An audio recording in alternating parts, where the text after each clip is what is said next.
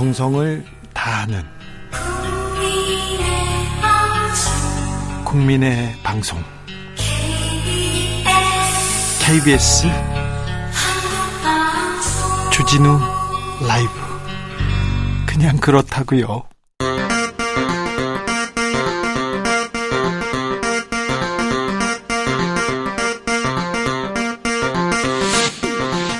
주진우 라이브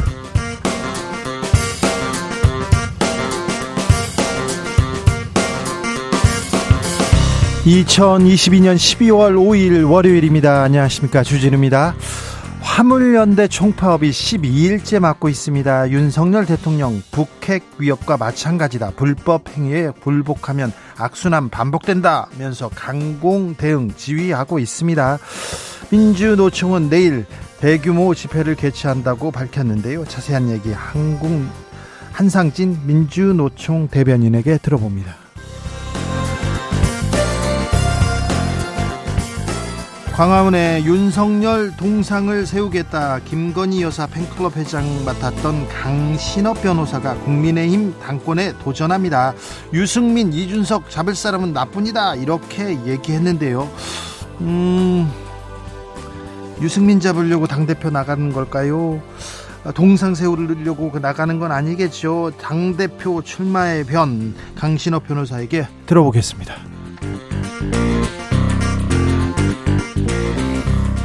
아직은 바닥이 아니다. 내년에 주식 더 내려간다. 이런 얘기 많이 나오지요. 부동산 경기는 어떨까요? 아이고 부동산도 내일이 내년이 바닥이 아니다 이런 얘기 나옵니다. 어, 내년도 주식 시장 그리고 부동산 시장 괜찮은지 그리고 아, 금융위기 괜찮은 건지 저희가 자세히 좀 들어봅니다. 박연미 경제평론가 모셨습니다. 나비처럼 날아 벌처럼 쏜다. 여기는 주진우 라이브입니다. 오늘도 자중차에 겸손하고 진정성 있게 여러분과 함께 하겠습니다. 전국이 꽁꽁 얼어붙었습니다. 내일 낮부터 좀 누그러진다고 하는데 오늘 퇴근길, 내, 내일 출근길 조심하셔야 됩니다. 추위 잘 버티셔야 합니다. 아, 내일 새벽 4시입니다. 우리가 브라질과 만납니다. 브라질. 뭐 명실상부한 세계 최강인데 그렇다고 해서 그렇다고 해서 우리가 꿈을 포기할 아, 포기할 필요는 없습니다. 음, 포르투갈 경기과의 경기 짜릿한 역전승 기억하시죠? 이번에도 또 아 저 우리한테 기적 기적이라고 부르기는 뭐 부르기는 좀 그렇지만 음, 또 기쁨을 주지 않을까 그런 생각합니다. 응원해 보겠습니다. 생각해 보세요. 브라질 팀의 원톱으로 나서는 주전 공격수는 히샬리송이라는 선수인데요. 이 선수가 토트넘 어 손흥민 선수와 같은 팀에서 뜁니다. 그런데 손흥민 주전 후보가 히살리송이에요. 그러니까 브라질의 주전 공격수가 손흥민 백업입니다. 이렇게 백업 선수하고 지금 주전 선수하고 맞붙은 겁니다. 아, 그리고 네이마르 아, 가장 슈퍼스타죠 브라질의 슈퍼스타 네이마르는 발이 아파가지고 요새 못 뛰었어요. 못 뛰었는데 이번에 나온답니다. 그 감기 증세도 있답니다. 괜찮습니다. 해볼 만합니다. 아 브라질 아 전혀 두렵지 않습니다. 그냥 즐기면 됩니다. 16강까지 왔잖아요. 왔습니다. 우리는 어, 축제니까요. 즐기면서 그리고 또 후회 없는 경기 하면 됩니다. 자, 잘 될 것 같습니다. 잘 풀릴 것 같으니까 여러분도 브라질전 어, 성원해 주시오. 내일 브라질전 승부 예측 받아보겠습니다. 커피 쿠폰으로 보답하겠습니다. 어, 새벽 4시에 보기 쉽지 않을 텐데 그래도 난 어디에서 누구랑 볼 거예요? 저는 누구랑 여자친구랑 손잡고 볼 거예요. 이런 분들 있잖아요. 네.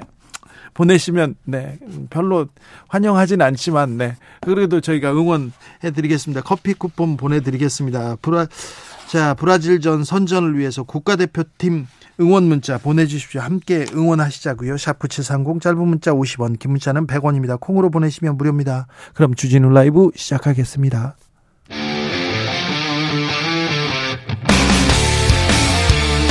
탐사보도 외길 인생 20년 주 기자가 제일 싫어하는 것은? 이 세상에서 비리와 불리가 사라지는 그날까지 오늘도 흔들림 없이 주진우 라이브와 함께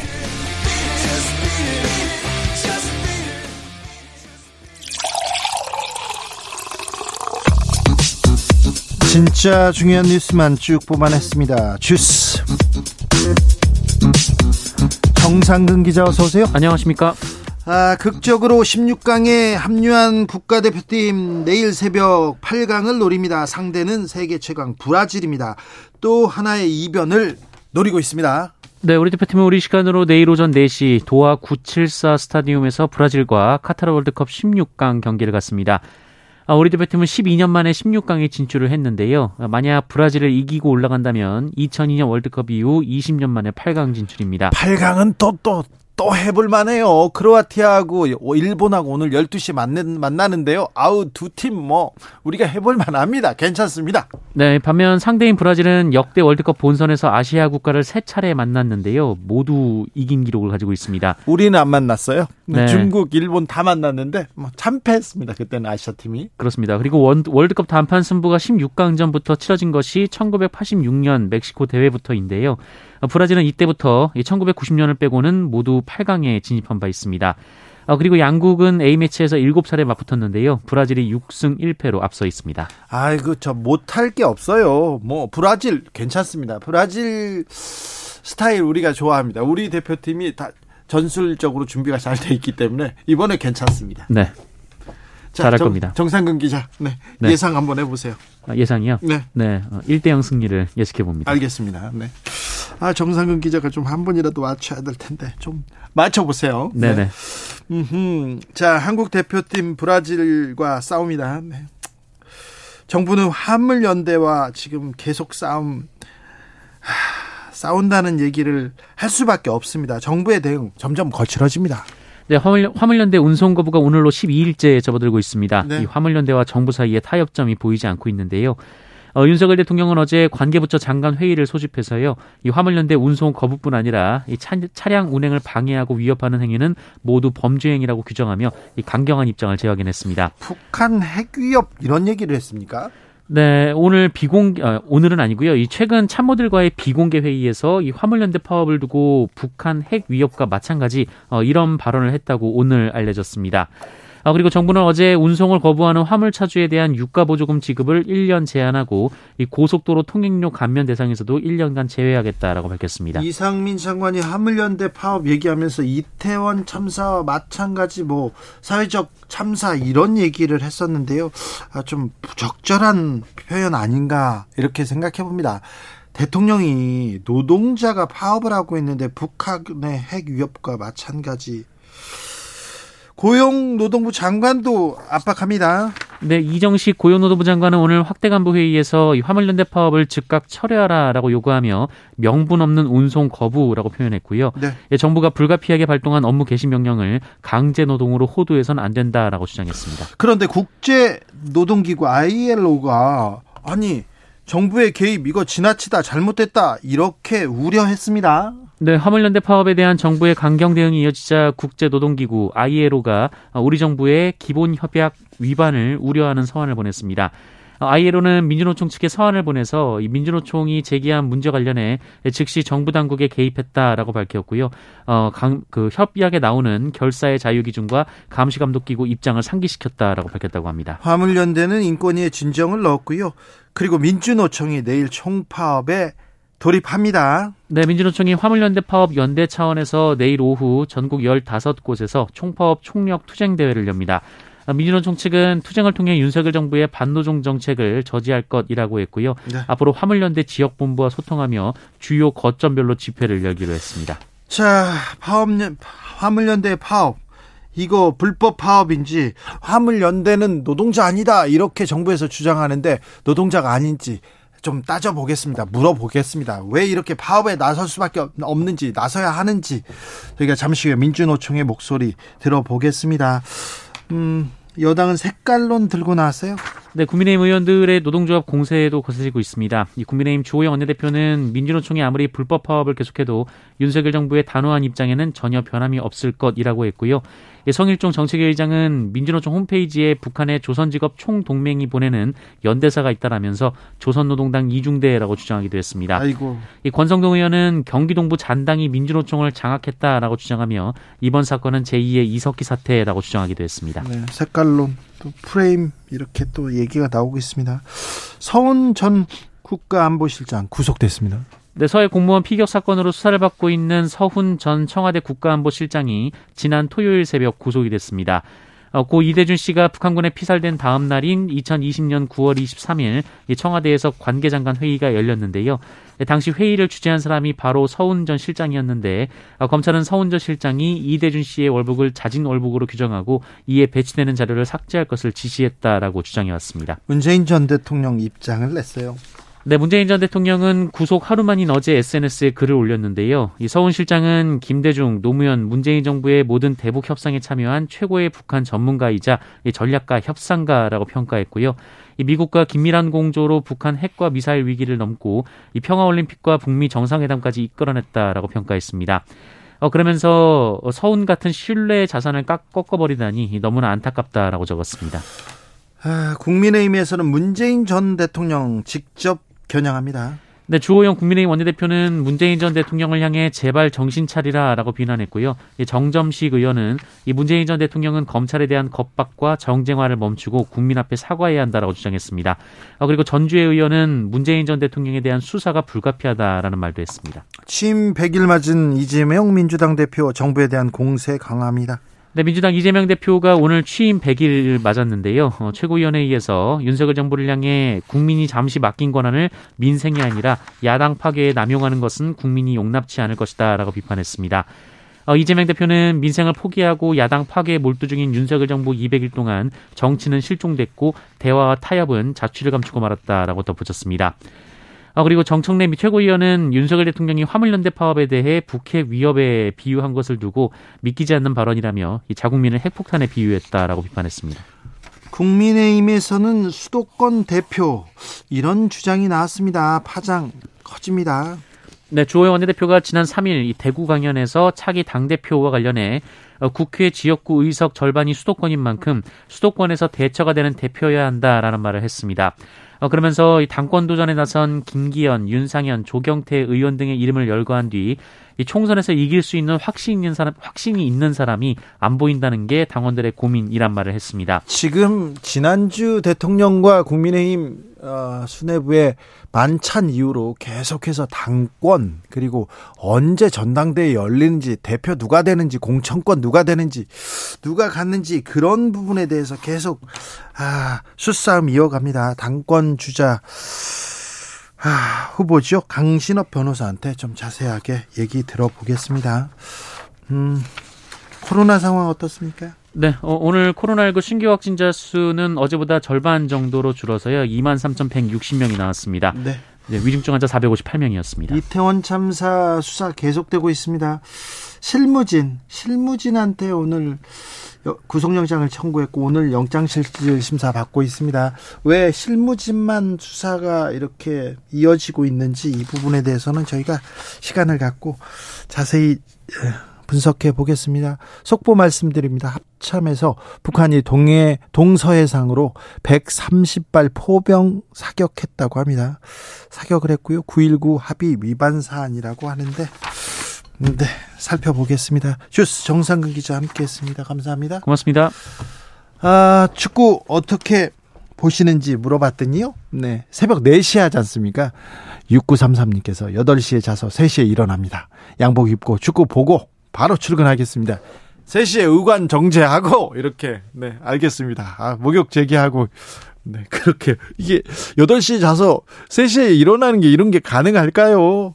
아 좀 설레는 사람들도 많고요. 12시에 일본 크로아티아 경기가 있습니다. 또 네. 한국 팀에 또 영향을 많이 미치기 때문에 아 일본이 잘한다 그러면 또 아이고 싫어요 미워요 그런 생각하지 마시고 일본이 잘하지 않습니까 우린 일본보다 더 잘해야 돼 그래서 우리 선수들 더 잘 뛴다 이런 생각도 조금 하시면 됩니다 0358님 3대2 승리 꿈은 내 맘대로 꿔도 됩니다 우리 선수들 다치지 말고 화이팅 해야 됩니다 그 시간에 새벽 새벽 예배 드립니다. 승리 기도할게요.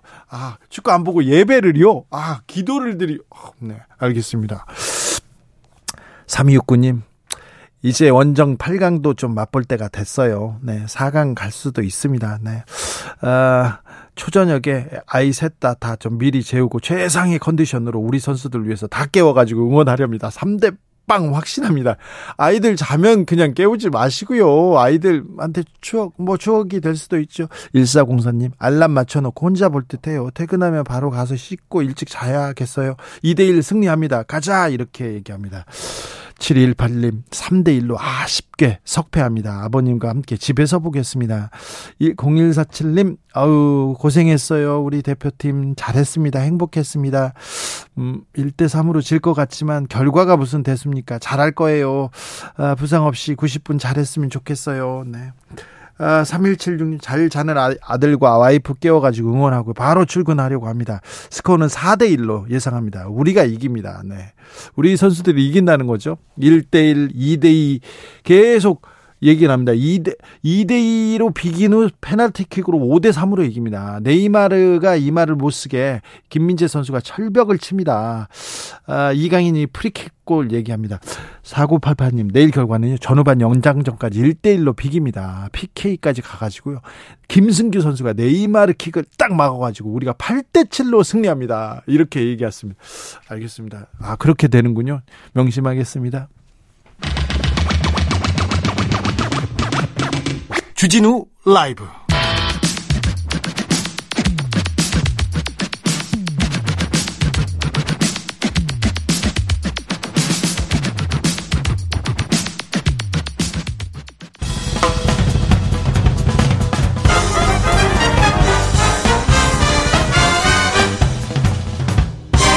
훅 인터뷰. 모두를 위한 모두를 향한 모두의 궁금증 훅 인터뷰 화물연대 파업 12일 차입니다.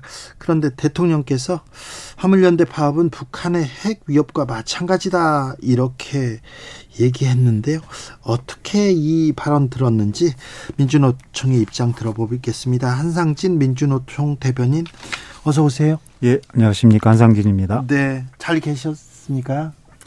바빠가지고요. 네. 정신도 없고 예. 좀 피곤합니다. 그렇죠. 네.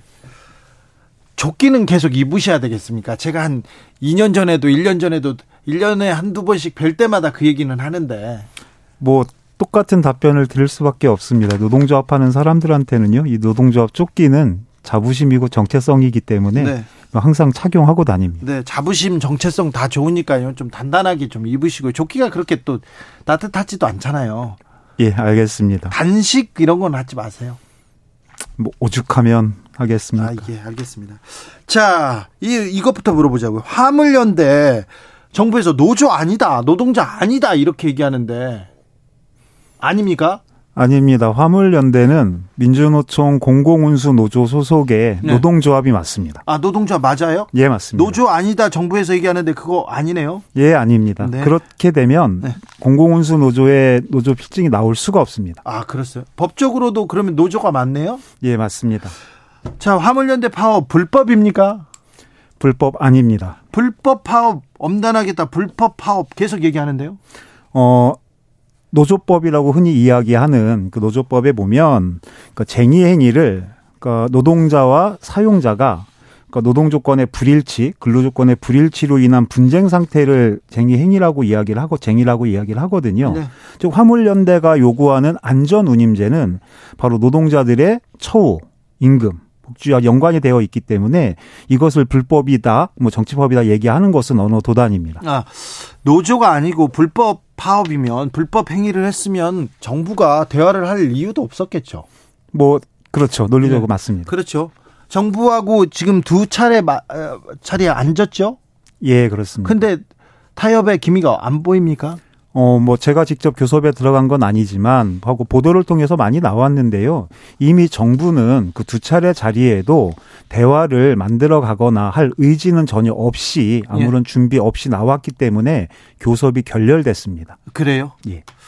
아, 바깥에는 강경 발언을 얘기하면서 이제 또 회의장에 앉으면 다른 얘기를 하고 그렇지는 않습니까? 원래는 교섭이라고 하는 것이 이렇게 뒤에 보면 이루어지는 메커니즘이 있는데 이번 화물연대 총파업과 관련해서는 그런 것들이 전혀 작동이 되고 있지 않습니다. 네. 2399님 북핵에 자국민을 비유하다니요 얘기합니다. 윤석열 대통령 북해 북한의 핵 위협과 마찬가지 불법 행위와 폭력에 굴복하면 악순환 반복될 것 이렇게 얘기했는데 이 발언 어떻게 들으셨습니까? 아, 대통령 입에서 나올 이야기는 아니다. 그래서 저희가 오늘 민주노총에서 이거 관련되어 있는 입장도 냈는데요. 현재 대한민국의 최대 위협은 바로 이렇게 헌법마저도 부정하는 그 대통령의 머릿속 생각이 더 위험한 거 아닌가. 이것이 최대 위협이다. 좀 그렇게 생각을 합니다. 예전에 6월 10일 날인가요? 그 출근길 문답. 예. 거기에서 윤석열 대통령이 그런 이야기를 했어요. 노동에 대해서 적대적인 생각을 갖고 있는 사람은 정치할 자격이 없다. 예, 그랬죠. 이런 얘기 했는데 이제 와서 도대체 그때 다르고 지금 다른 것인지 아니면 속내가 그대로 표출이 된 것인지 정말 묻고 싶습니다.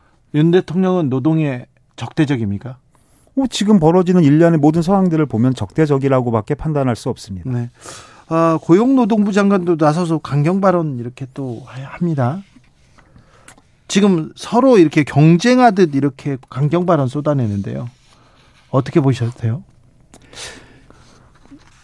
고용노동부 장관도 그렇고 기재부 장관도 그렇고 그렇죠. 김문수 노사정 네, 뭐 위원장도 그렇고 일단 그 기재부 노동부는 이게 불법은 아닌데 불법인 것 같고 이런 이야기를 합니다. 그러니까 정부 안에서도 이 화물연대 투쟁에 대한 정확한 뭐 입장이나 이게 정리가 된 부분이 없는 것 같아요. 거기에 뭐 오늘 김문수 씨가 경산호위 네, 위원장이죠. 경산호위지. 뭐 거기서 뭐 이러저런 얘기 했다는데 거짓말을 하고 있어요. 하루도 지나지 않아서 드러날 거짓말이거든요. 정부가 언제 3년을 연장하는 것으로 합의를 해줬습니까? 말도 안 되는 거짓말 하고 있거든요. 그래요? 연장 안 했습니까? 예, 없습니다. 그럼 잘못 알고 나와서 얘기했습니까? 뭐 경산호 위원장이 이거 이게 업무인데 이걸 이걸 잘못할 수가 있나요? 애초에 김문수 씨 저희 민주노총은 아시는 것처럼 경산호위에 참여하고 있지 않지만 예. 애초에 김문수 씨를 경산호위 위원장에 그 내정했을 때 참 많은 잡음이 있었지요. 네. 그래서 부적격적 인사라고 이야기하고 저희가 그렇게 관대했었던 게 결과적으로 이렇게 지금 김문수 씨가 역할을 하고 있다라고 예. 생각을 합니다. 운행 중인 화물차에 쇠굿을 테러를 했다. 그래서 불법 파업이다. 이런 얘기도 하던데요. 뭐 그것이 불법 파업으로 규정할 수는 없고요. 물론 되게 안타깝게 생각을 합니다. 네. 지금 투쟁이 길어지고 절박하다 보니 뭐 일부 파업 참가자 조합원들께서 이렇게 지금 일탈 행위가 벌어지고 있는 것에 대해서 참 저희도 유감스럽게 생각하고요. 네. 노동조합이 최대한 자제하고 이렇게 좀 통제하려고 하지만 뭐 거기에서 약간 벗어난 부분에 대해서는 정말 좀 송구스럽게 생각합니다. 네. 비노조원에 대한 폭행이나 협박 이런 거는 이거는 잘못된 거죠. 예, 맞습니다. 네. 이 부분하고 불법 파업으로 이어지는 것까지는 이거는 예, 그것과 불법 파업을 연결 짓는 것은 문제가 있습니다. 논리적인 비약입니다. 네.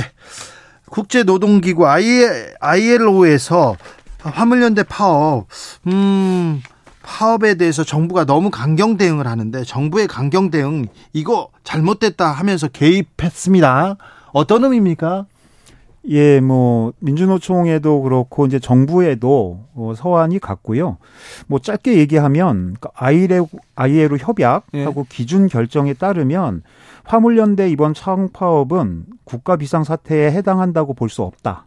따라서 한국 정부가 내린 업무 개시 명령 발동은 모두 ILO 핵심 협약에 위반하는 것이다라고 하는 취지의 입장입니다. 643 6437님께서 화물연대 파업 여파 심각합니다. 여기 포항인데요. 수해 복구에도 지장이 막대합니다. 그런데도 그렇습니까? 예, 파업이라고 하는 것이 저희가 파업에 들어갈 때도 신중하게 고민하고 결정하는데요. 네. 뭐 파업이라고 하는 것이 어쨌든 뭐 경제적인 생산이나 이것에 좀 지장을 줘서 경제적인 타격을 입히고 그것으로 인해서 사용자들 책임 있는 자들이 교섭의 자리에 나오고 결국은 그것을 해결하기 위한 수단으로 작용을 하는데 이번 화물연대 총파업은 맞은편에 앉아야 할 국토부가 이거 정부가 이것에 대해서 아무런 준비나 대책 없이 그냥 강경 일본도로 몰아붙이면서 기인한 부분이기 때문에 저희도 안타깝지만 뭐 저희가 지금도 저희 생존권을 위해서 어쩔 수 없는 부분이 있습니다.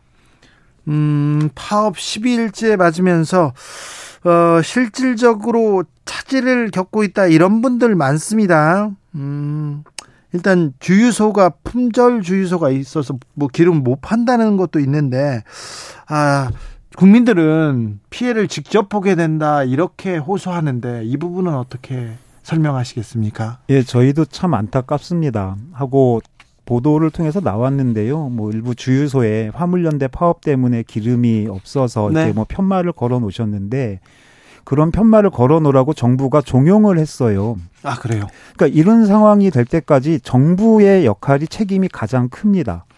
지난번 6월 달에 8일간의 파업 투쟁을 통해서 안전운임제의 지속적인 추진과 품목 확대를 추진한다라고 하는 게 합의 내용이었는데 그 이후로 5개월, 6개월이 다 되어가는 동안에 실제로 정부가 해놓은 게 없어요. 하고 노동자들이 다시 투쟁에 들어가니까 자신들의 책임이나 사태의 원인 등에 대한 해설은 없이 네. 그냥 몰아붙이면서 국민들하고 투쟁에서 노동자들을 좀 갈라놓고 있다. 물론 국민 여러분들께서도 처음에 많이 지지해 주셨고 근데 이제 버틸 수 있는 인내심이 좀 한계가 오시는 것 같긴 해요. 하지만 이런 부분들에 대해서 조금만 좀 더 참고 노동자들 목소리 귀 기울여 주시고 힘을 좀 실어 주시면 빨리 정상화 시킬 수 있다. 그렇게 말씀드리겠습니다. 4640님께서 화물차 기사들이 운전 안 한다고 몇백 주 손해라는데 그렇다면 그만큼 좀 대단히 중요한 이들이니까 대우를 해줄 생각을 해야지요. 이런 의견도 주셨습니다.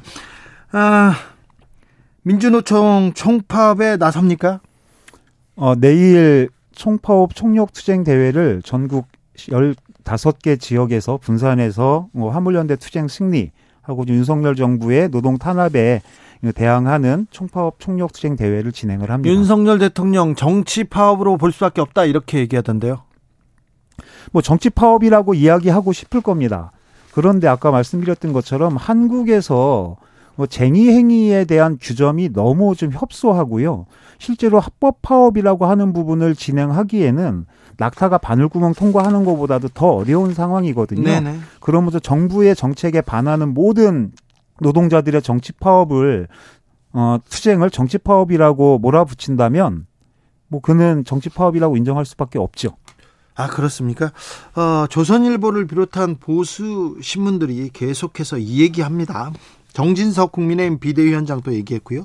서울교통공사 파업, 어, mz 세대 노조원들이 어, 반대해 가지고 정치 파업 끝냈다 이런 보도가 나왔던데 사실입니까?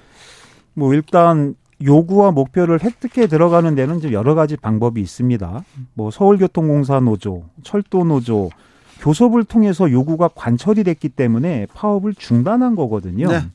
그러니까 노동조합이 뭐 막무가내로 파업에 돌입하거나 목적의식적으로 파업을 끌고 가는 경우는 없습니다. 예, 정진석 비대위원장 이 발언은 노동조합에 대한 몰이에 아니면 노동조합을 나이와 세대로 갈라치는 아주 저열한 방식이고요. 이 부분에 대해서는 동의할 수 없습니다. 마지막으로 화물연대 파업 어떻게 해결해야 됩니까? 일단은 결자 해지라고요. 정부의 책임이 가장 막중하기 때문에 정부의 태도 변화가 가장 중요하다라고 태도를 봅니다. 변화해서 뭘 어떻게 해야 됩니까? 그래서 안전운임제의 이 실효라고 하는 것은 이미 좀 검증이 되어 있는 상태입니다. 그래서 애초에 약속했던 대로 안전운임제를 지속적으로 해 나갈 것, 이렇게 하고 품목을 확대시켜 나가겠다라고 하는 이 합의를 이행하는 그 준비를 해가지고 정부가 테이블에 나오면 되는데 지금 이 정부한테 그게 안 보이는 게 문제인 거죠. 네. 어, 저희는 지금이라도 정부가 전향적으로 이렇게 좀 대합 교섭 테이블에 나오기를 원하고 있고요. 네. 또 하나는 좀 국회에서 야당 중심으로 이 논의가 지금 가고 있는데요. 행정부가 못하는 부분은 정치 영역에서 국회도 좀 나서서 역할을 했으면 좋겠습니다. 알겠습니다. 아, 정부 측 이야기도 듣는 시간 마련하겠습니다. 민주노총 한상진 대변인이었습니다. 감사합니다. 예, 고맙습니다. 교통정보센터 다녀오겠습니다. 김민희 씨.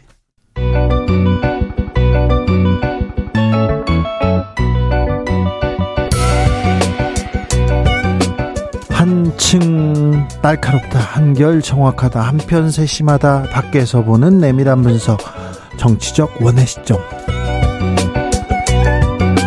오늘의 정치권 상황 원회에서 더 정확하게 분석해 드립니다. 이연주 전 국민의힘 의원 어서 오세요.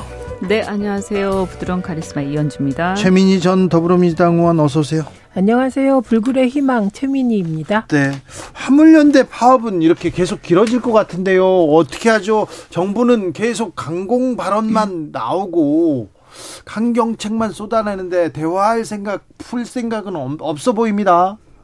네, 지금 보면 그냥 어 그냥 뭐 일종의 꿇어라 뭐 이런 상황까지 돼 있는 것 같은데 어, 이렇게 강대강으로 대치를 하게 되면 사실은 이제 어느 한쪽이 완전히 그 굴복하기 전에는 끝나지 않잖아요. 네. 근데 좀 아쉬운 거는 어, 예를 들어서 지금 안전운임제하고 플러스 품목 확대가 문제가 돼 있는데 어, 품목 확대는 그렇다 치더라도 안전운임제를 연장하는 문제 있잖아요. 네. 이 부분에 대해서 사실 일몰제였는데 이것을 연장할지 말지에 대해서 어, 협의를 하려면 그 3년 동안 안전운임제를 한 것에 대해서 그 성과에 대해서 분석을 해가지고 이것을 서로 토론을 하고 그 다음에 이 안전운임제를 도입할 수밖에 없었던 이 물류시장의 한계 부분 그럼 여기서 이 물류시장의 후진성을 어떻게 극복할 것인가라는 것에 대한 정부 차원의 어떤 대안 이런 것들을 테이블에 놓고 안전운임제 문제를 얘기를 해야 되거든요. 근데 지금 보면 그냥 무조건 하여튼 진압하는 데만 신경을 쓰고 있다. 근데 네. 진압만 한, 하면 대안 없이 진압만 하게 되면 그러면 진압한 다음에는 어떻게 되냐. 그 똑같은 상황이 반복되는 거잖아요. 네. 네. 최민희 의원님. 일단 노동자들도 대한민국의 국민이다. 이 인식을 좀 가져야 될 것 같습니다. 그리고 우리 사회가 전반적으로 노동의 가치나 노동자 파업에 대해서 시선이 우호적이질 않아요. 네. 언론도 반노동 보도를 하고 있다는 지적을 받아왔거든요. 예. 그러다 보니 지금 화물연대 파업이 사실 제가 보기엔 정당한 파업입니다. 왜냐하면 국회가 이게 일몰제로 하기로 했었는데 그 외의 대안에 대해서 논의를 안 해온 겁니다. 그리고 지난 파업을 빨리 접은 것은 지난번에도 파업하려고 하다가 접었잖아요. 네. 그것은 그 정부에서 대책을 마련해 주기로 하는 구두 약속을 믿었기 때문인데 후속 처리가 하나도 안 되었거든요. 그런데 화물연대 파업을 참사에 비유한다거나 대통령께서는 오늘 화물연대 파업이 북핵과 같다. 북핵과 마찬가지다. 그러니까 강경하게 진압해야 된다. 이런 메시지를 계속 주면 이게 이 엄동설한에 노동자들은 어디로 갑니까? 그러면 이게 극한 투쟁으로 이어질 수도 있고 이게 더 사회 불안을 가중시킬 수 있기 때문에 네. 저는 open mind로 대화하려는 자세, 진정하게 그 자세가 필요하다고 봅니다. 네, 그, 그러니까 이제 이게요, 이 파업 자체는 일단 불법은 아니 아니죠. 지금 현재 상황 보면 뭐 일부 이제 그 과정에서 약간의 어떤 어 일부 불법 행위들은 있는 것 같지만 이 파업 자체를 불법이라 할 수는 없고요. 왜냐하면 어 자영업자들이기 때문에 이것은 영업 중단이거든요. 노동자 일종의. 아닙니까? 어 저는 자영업자라고 보죠. 노동자고 노조에 소속돼 네. 있다고 지금 민주노총 대변인이 방금 전에 아, 얘기했는데요. 그거는 이제 그분들 주장이고요. 네. 사실은 이 문제를 사실은 물류시장의 문제나 이런 것들을 해결을 하려면 이 노동자로 보게 되면 해결이 안 되는 거예요. 근데 화물연대가 연대, 그러니까 자영업자들의 연대체고 그래서 민노총이 일종의 그 연대를 대변하는 기관이 없다 보니까 그런 역할들을 하고 있는 거지만 정확하게 얘기하면 노동자는 아니죠. 근데 이게 노동자가 되려면 사용자가 있어야 되는데 사용자가 없잖아요. 그러니까 지금 교섭 대상도 없는 거예요. 그래서 이 문제는 그렇게 보면 해결하기 어렵고요. 어, 그리고 어쨌든 간에 지금 이 자체를 불법을 할 수는 없지만 다만 이제 국민들이 볼 때 지금 경제가 다 어려운데 니네만 어렵냐 이런 시각은 분명히 있어요. 네. 그리고 여러 가지로 우리 어떤 전체적인 산업에 영향을 미치는 것도 사실이기 때문에 네. 사실은 이것은 이제 어느 정도 잘 이렇게 좀 잘 협의를 해가지고 서로 양보를 해서 빨리 이것을 협상을 타결해야 되는데 문제는 그렇게 하려면 정부도 이렇게 출구가 있어야 출구를 줘야 되는 거잖아요. 근데 정부가 어떤 대안을 내놓으면서 협의를 지속을 하면서 이런 부분이 서로 안 맞는데 요걸 요렇게 하자라든지 이런 네. 어떤 제안을 해야 되는데 그냥 무작정 전혀 받아들일 수 없어 이렇게 되면 사실은 그냥 꿀란 얘기인데 그것은 쉽지가 않을 거 현실적으로. 네. 북한의 핵 위협과 마찬가지 이런 얘기를 했습니다. 안타깝죠. 불법 행위야 폭력에 굴복하면 악순환이 반복될 것. 오늘 윤석열 대통령이 이렇게 얘기했다는데 윤석열 대통령 계속 강공 드라이브입니다. 아, 정부 여당 마찬가지입니다. 그런데 아, 이렇게 노조에 노조에 강경 대응할수록 오히려 지지율이 조금 상승한다. 이런 또 해석도 있어요. 그건 언론의 해석인데 그건 정말 단편 단선적이고 위험한 해석입니다. 그리고 정부가 일을 잘해서 지지율을 올릴 생각을 해야지 특정 국민을 탄압해서 지지율을 올릴 생각을 하면 되겠습니까? 그래서 제가 앞서 우리 사회의 전반적인 노동 가치에 대한 인식이 서도 올라가야 되거든요. 근데 그게 낮은 노동 가치에 대한 인식을 바탕으로 강경 대응을 하겠다고 하면 그게 정부가 신뢰를 얻겠습니까? 그건 말이 안 되는 거고요. 그리고 지금 노동자냐 자영업자냐 이걸 놓고도 정부나 정부가 그런 것 같아요. 정부가 뭔가 이게 컨트롤하기 유리하면 노동자였다가 컨트롤하기 또 힘들어지면 또 자영업자 쪽으로 가서 컨트롤하려고 하고 이러면 어떻게 하란 말입니까? 기준을 세워줘야지. 그래서 기본적으로 이 노동자냐 아니면 자영업자냐는 이건 정말 진지한 논의와 대책이 필요한 것이거든요. 네. 정치권에서 좀 진지한 대책 네, 내야 되는데 정치권에서 이제 문제를 해결하는 방식으로 접근을 해야 되는데 보면 이렇게 마치 무슨 어떤 지금 월드컵 하고 있습니다만 축구하듯이 뭐 전쟁하듯이 막 닭공, 이렇게 하는 거는 닥치고 공격이라고 있습니다. 네, 이렇게 하면 그 뭐 어떤 월드컵이나 이런 경기들은 골을 넣으면 끝나는 거지만 여기서 이런 지금 정치권이 문제 해결 방안을 제시를 하고 협의를 해서 결론 내려야 되는 거예요. 네. 네. 저 여당 의원과 스킨십을 계속 그 넓히고 있습니다. 윤 대통령 김기현 의원을 어, 당권 주자죠. 김기현 의원을 이렇게 불러가지고 만찬했다. 환저에서 만찬했다 이런 보도 나왔는데 어떻게 들으셨어요? 뭐 일단 꽤 길게 했다 이렇게 들었는데요. 근데 네. 이제 만찬을 하고 나서 어떤 특별한 메시지는 없는 것 같아요. 그리고 또 이게 또 보도가 되네요. 네. 그래서 이, 뭐, 이, 이, 이 보도는 뭐 아무래도 어, 김기현 의원, 뭐 이건 내, 제가 그냥 넘겨짚는 걸 수도 있지만, 김기현 의원 측에서 흘렸을 가능성이 많죠. 왜냐하면 지금 윤심을 내가 얻고 있다. 이런 것들이 이제 좀 퍼져야 되니까. 유리하지, 그래야 유지, 유리하지 않습니까? 지금 윤, 윤석열 대통령이 고민이 많을 것 같습니다. 왜냐하면 절대 윤석열 대통령이 되면 안 된다고 생각할 것 같은 유승민 전 대표가 네. 지지율 1위를 달리고 있고 네. 그리고 됐으면 좋겠다고 생각하는 친윤 후보들은 지지율이 정말 낮거든요. 이 상황에서 어떻게 해서든 친윤 후보들에게 힘을 실어주고 싶어서 소위 관전, 관전 낙점 정치를 계속 하는 것 같습니다. 근데 김기현 전 대표의 경우는 만났다는 사실은 나오는데 내용이 안 나오죠. 어, 저는 이 대목에서 뭐 김기현 대표에게 힘을 실어줬다기보단 교통정리의 일환이 아닌가. 네, 이렇게 보입니다. 교통정리라니요? 김기현 의원 쪽으로? 예, 아니 아닐 수도 있다는 거죠. 아닐 수도 네. 있다. 현재로서는 알 수가 없죠. 네, 그러니까 알 수 없다는 거죠. 그러니까 네. 어쨌든 결정을 확실하게 어느 쪽으로 힘이 실리는 건 네. 아닌 것 같아요. 그렇죠. 그래서 나경원, 김기현, 윤상현 이 세 명 정도가 친윤 아닙니까? 알려진 네. 당 대표 하겠다는 한동훈 장관 계속해서 이렇게 하마평에 오르내립니다. 이 입에 계속 어, 국민의힘 주변에서 이렇게 맴돌고 있는데 어떻게 보세요? 아니 뭐 이제 일단은 대통령하고 가장 가까운 사람이니까 어 그리고 이제 비교적 비교적 이렇게 좀 뭐랄까 새롭게 보일 수는 있으니까요. 그리고 이제 어 국민의힘 지지층에서는 아마 어, 지지율이 어느 정도는 되는 걸로 알고 있어요. 왜냐하면 여론조사 결과를 보면 그렇다면 어, 다른 뭐 기타 친윤 후보보다는 한동훈 장관 낫지 않겠나라고 일각에서는 얘기하는 것 같아요. 근데 이렇게 되면 과연 이것이 총선 전략에서 어, 이것이 바람직한 것인가에 대해서는 저는 좀 개인적으로는 의문이고, 어, 본인을 위해서도 그다지 좋지 않다.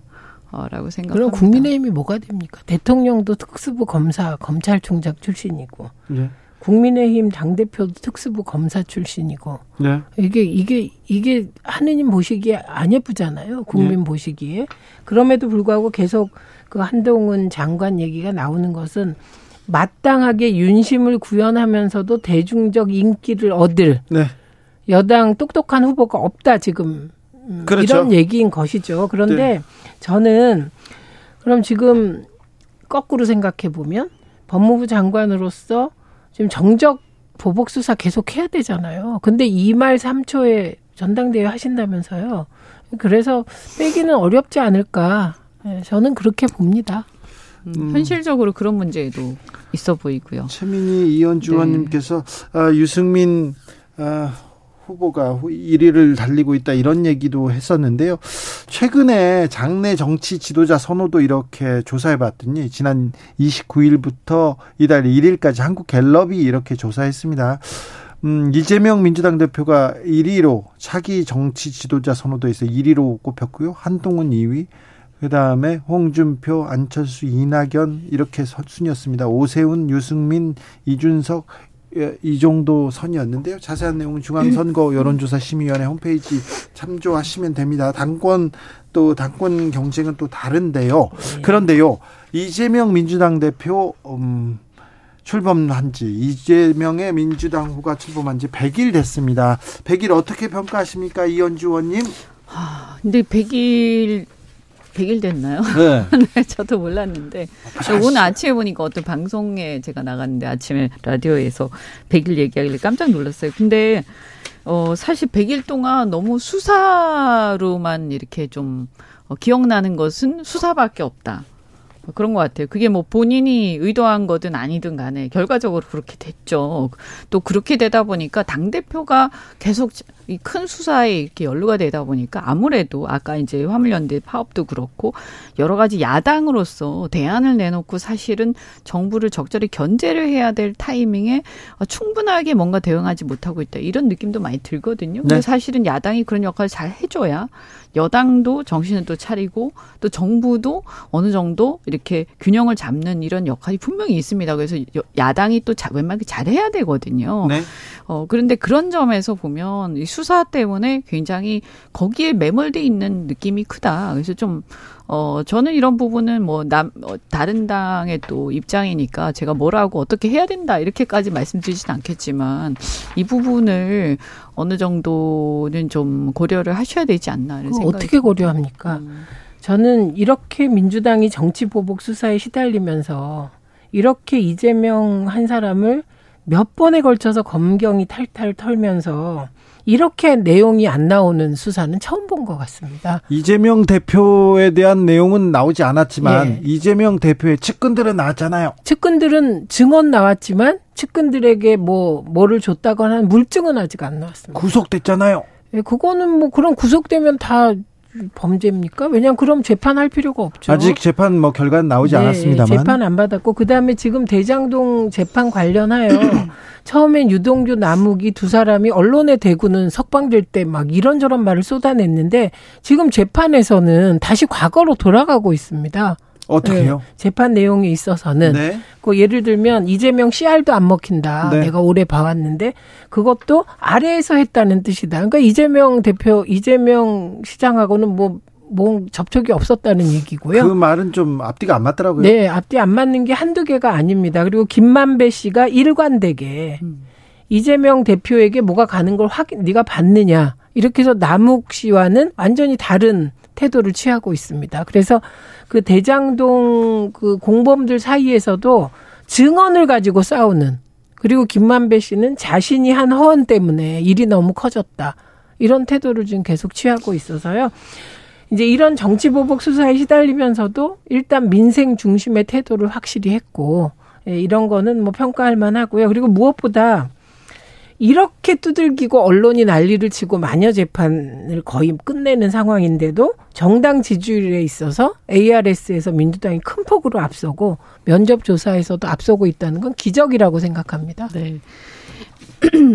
이제 이 부분 아까도 제가 어 그런 맥락에서 말씀드렸지만 사실 그 내용에 대해서는 이 수사 과정 그 다음에 수사 결과 어떻게 앞으로 기소를 할 건지 안 할 건지 이런 것들에 대해서는 자세히 알 수가 없지 않습니까? 그죠? 네. 지켜봐야 어, 됩니다. 아직. 결과가 나오지 그런데 않았어요. 이게 너무 막 이렇게 보면 한 사람이 진술을 할 때마다 한 사람이 뭐라고 할 때마다 막 대서특필되고. 그러니까 이 신문 일면에 나와요. 누구 멘트가 그리고 피의 사실이 네. 저는 이, 이 부분은 어쨌든 뭐 여야를 떠나가지고 이걸 사실은 우리가 피의 사실 공표를 제대로 하지 하면 안 된다라고 해가지고 그동안 많이 발전시켜 왔잖아요. 그런데 근데 이게 다시 후퇴하고 있어요. 저는 그렇죠. 이거 굉장히 잘못하고 있다고 보고 예, 예. 이게 너무 이렇게 피의 사실이 막 생중계가 되다시피 하다 보니까 네. 정치가 대안을 마련하는 생산적인 정치가 못 되고 계속해서 이 문제가 네. 모든 이슈를 잡아먹는 거예요. 맞아요. 저는 그래서 맞아요. 지금 정확하게 국민들이 뭐가 이슈고 우리 지금 민생과 또는 경제와 관련된 아까 파업 문제라든지 이런 것들 어떻게 해결해야 되고 이런 어떤 생산적인 톤이 전혀 안 되고 있어요. 이제 저는 이거는 검찰 측에서도 좀 조시 유의하셔야 되지 않나. 이거 네. 나라를 위해서 예. 저 그렇게 생각합니다. 네. 큰 이슈가 나올 때마다 피해 사실 공표 그리고 검찰이 재판을 치르기도 전에 여론 재판으로 끝내버리는 그런 그 또 그 진술마저도 계속 바뀌고 뒤집히고 있어요. 뒤집히고 뒤, 도대체 뭐야 그러면 진짜 진술은 뭐냐 그러면 정신이 하나도 그러니까 없어요. 지금부터 사실 피의 사실 공표 문제는 하루 이틀의 문제가 아니고 막기 위하여 어, 문재인 정부 때 많은 그 대책을 세워놨는데 그게 다 무력화됐습니다. 근데 중요한 건 사실 재판에서의 증언 이외에 다른 과정, 전 과정에서 했던 말들은 부정할 수 있죠, 본인이. 그러니까 예를 들면 본인이 여러 가지 피고가 여러 가지 이유로 강압의 진술도 있고 자기의 이익을 구하기 위한 진술도 있겠죠. 그리고 언론에 대고 얘기한 게 사실 아닌 경우는 많잖아요. 근데 저희가 주목하는 거는 재판 과정에서 나온 남욱 변호사의 발언은 언론에 대고 말한 것과 뉘앙스가 많이 다르다. 그래서 재판 이후에 어, 발언을 더 주목해야 된다 이렇게 봅니다. 그러니까 뭐그 그것이 이제 사실이라 하더라도 이제 저는 무슨 말씀이냐면 뭐 뭐가 맞는 건지 잘 모르겠고요. 근데 중요한 거는 그게 너무 생중계로 막 자꾸 나오니까 네, 네. 정신이 하나도 없고 국민들 피곤하고 그래서 문제는 뭐냐면 정작 우리가 중요하게 우리 사회가 다뤄야 할 현안들과 문제 해결 방안에 대해서 얘기가 진전이 안 되고 있어요. 그리고 야당이든 여당이든 다 거기 네. 빠지고 있어요. 네. 블랙홀처럼 이 문제라는 거죠. 정당 지지율에서 크게 앞서고 있다고 얘기하셔가지고 저희가 개요를 얘기해야 됩니다. 아 그렇습니까? 그렇죠. 한국갤럽이 지난 29일부터 1일까지 전국 성인 1000명 대상으로 얘기했습니다. 국민의힘이 전주보다 3% 오른 35%로 가장 높았는데요. 갤럽에서는 더불어민주당은 지난주와 동일한 33%입니다. 최민희 의원 ARS 조사 얘기한 겁니다. 아, 그 리얼미터가 28일부터 2일까지 조사한 결과는요. 아, 민주당은 46%고요. 국민의힘은 아, 38.8% 내용입니다. 자세한 내용은 선거, 중앙선거 여론조사 심의위원회 홈페이지 참조하시면 됩니다. 최민희 의원님 이거 물어봐야 되겠어요.